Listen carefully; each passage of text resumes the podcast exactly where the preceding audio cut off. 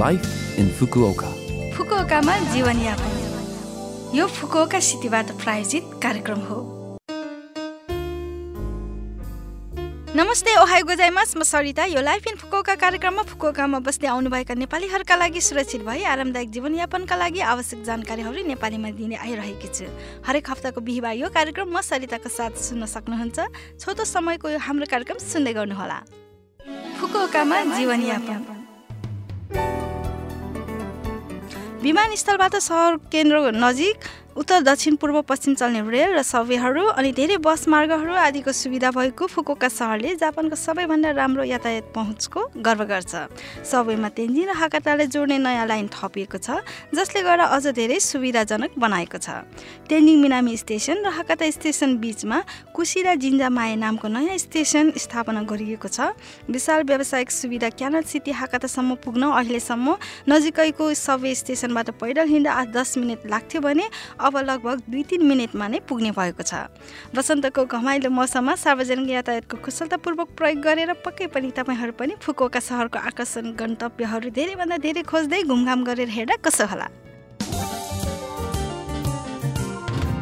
फुकुकामा जीवनयापन। प्रायः जसो दैनिक रूपमा साइकल चलाउँछु भन्ने व्यक्तिहरू धेरै हुनुहुन्छ होला। के तपाईँहरूलाई साइकल चलाउने तरिका र नियमको बारेमा थाहा छ?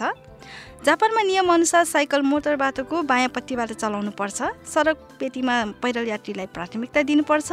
सडक पेटीबाट चलाउँदा मोटर बाटो पट्टिको साइड भएर बिस्तारै चलाउने गरौँ। साइकल चलाउने सबैले हेलमेट लगाउने गरौँ। राति नबिर्सिकन लाइट बाल्ने गरौँ। अनि दुईजना चढ्ने र समान्तर रूपमा सँगसँगै साइकल चलाउन निषेध भएकोले त्यस्तो कार्य गर्दै नगरौँ। साथै साइकलको हकमा पनि मादक पदार्थ सेवन गरी नचलाउँ।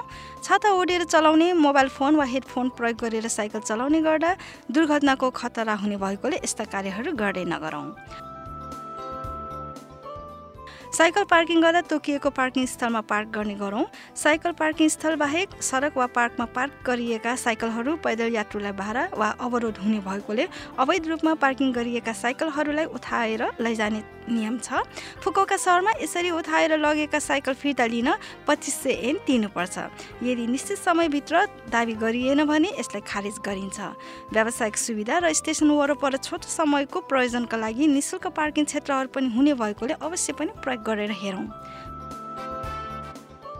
यस अतिरिक्त फुकोका सहरमा साइकल चालकहरूले साइकल बिमामा अनिवार्य सामेल हुनुपर्छ।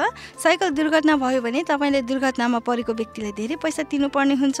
तर यदि तपाईँसँग साइकल बिमा छ भने उदाहरणका लागि तपाईँ साइकल चलाउँदै गर्दा कसैलाई चोटपटक लाग्न गएमा तपाईँको पक्षबाट औषधि उपचारको लागि भुक्तानी गरिदिन्छ। हुन सक्ने दुर्घटनाको क्षतिपूर्तिबाट बच्न साइकल बिमा लियौँ साइकल पर्यावरण अनुकूल र सुविधाजनक भएको सवारी साधन हो। यसलाई चलाउँदा नियम तथा आचरणको पालना गर्ने गरौँ। यो फुकौका सिटीबाट जारी सूचना थियो।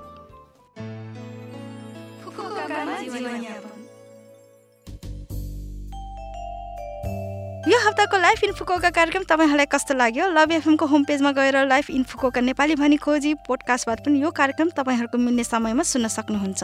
ब्लगबाट पनि कार्यक्रमको बारेमा जानकारी पाउन सक्नुहुन्छ। तपाईँहरूले हामीलाई मेसेज पनि पठाउन सक्नुहुन्छ। हाम्रो इमेल ठेगाना रहेको छ seven six one at the rate love FM dot co dot JP नमस्ते!